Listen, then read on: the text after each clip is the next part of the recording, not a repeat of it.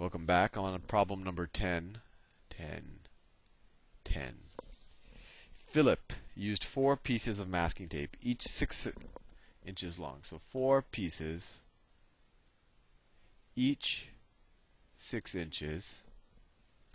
Philip had a 300 foot, each six inches long, to put up each of his posters. To put up each of his posters. Okay. So that's for each each for this is per poster. Good enough. Philip had a 300 foot roll of masking tape when he started. So he starts with 300 feet. I can already tell you that the, the, some unit conversion will happen because you're talking about 6 inches here and then talking about 300 feet here. If no, te- no tape was wasted, which of the following represents the number of feet, and they underline it, of masking tape that was left on the roll after he put up the end posters? And they actually tell us that 12 inches are equal to a foot in case you aren't from this planet. So, how do we do this? Well, how many, let's see, after he put up n posters. So he's going to put up n posters.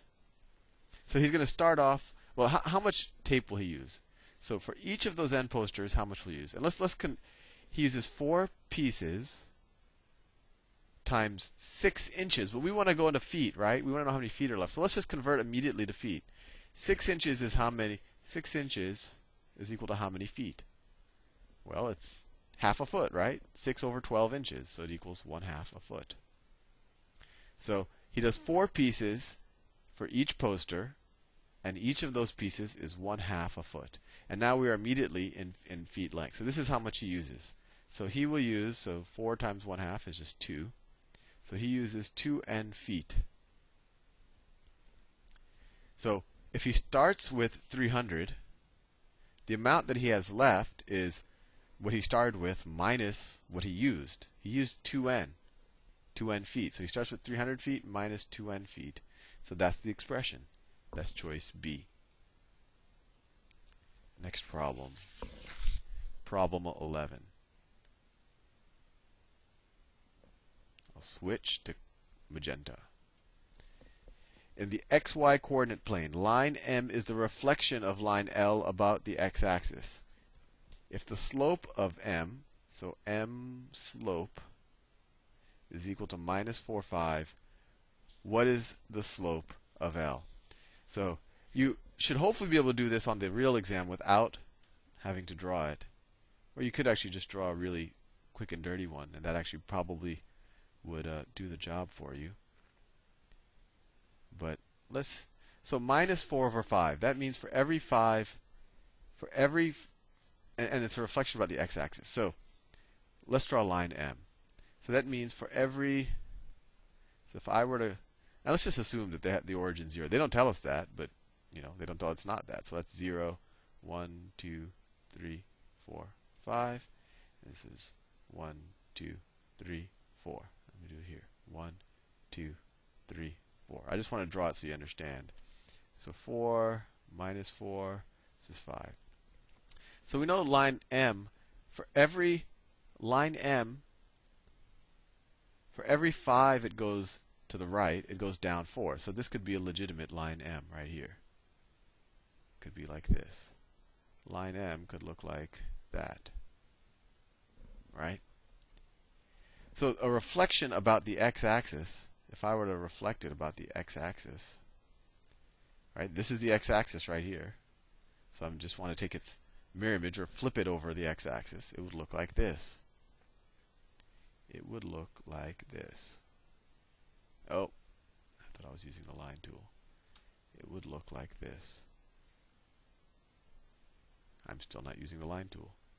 Now I'm using the line tool. It would look like that. Right? So what's the slope here? Well, for every 5 I go to the right, I move up. I move up 4. So change in y. And this is, so let me make sure this is line M, this is line L. So change in y over change in x for line L is equal to change in y is positive 4 over 5. And that you shouldn't it shouldn't take you that long to do it. One thing you could just do is well, you could just draw a quick and dirty one. It's like, well, if I have a, something with a negative slope, let's say I have a, a negative, really shallow slope like that. If I flip it, it's going to have the same slope, but it's going to be a positive slope, but it's still going to be shallow. So it's going to be like the same magnitude. It'll just be, you know, you'll flip the sign. So the answer is B, 4 over 5. But I did this just to, to give you the intuition. The next problem. Or, or to let you know how, why you got it wrong if you got it wrong. Anyway, problem number 12. If n is equal to 3p, n is equal to 3p, for what value of p is n equal to p? If n is value is if n is equal to 3p, for what value of p is n equal to p? This is kind of crazy. And and, I just I, at first I was like, what are they saying? And then I read one of the choices, because no matter what, n is equal to 3p, right? There's there's no circumstance. Well, oh well, oh sorry, I, I was cor- incorrect. There is a circumstance in which n is equal to 3p. For example, you could say that you know, well, what, what's the circumstance? Well, it, you, you you might initially say, well, as long as as long as p is not zero, n is going to be exactly three times p, right? But then in our statement, we I just told you the answer. They both can be zero. If p is zero, then three times zero is zero. So there was no real algebra there. It's just kind of to realize that zero is a choice. And if you looked at the choices, you'd immediately see choice A is zero. Try it out, and you say, oh well, n is if p is zero, then n is also zero, so that n would equal p. So next problem, problem 13. That was one of those problems that in some ways are so easy that you waste time on it, making sure you didn't miss something. Let's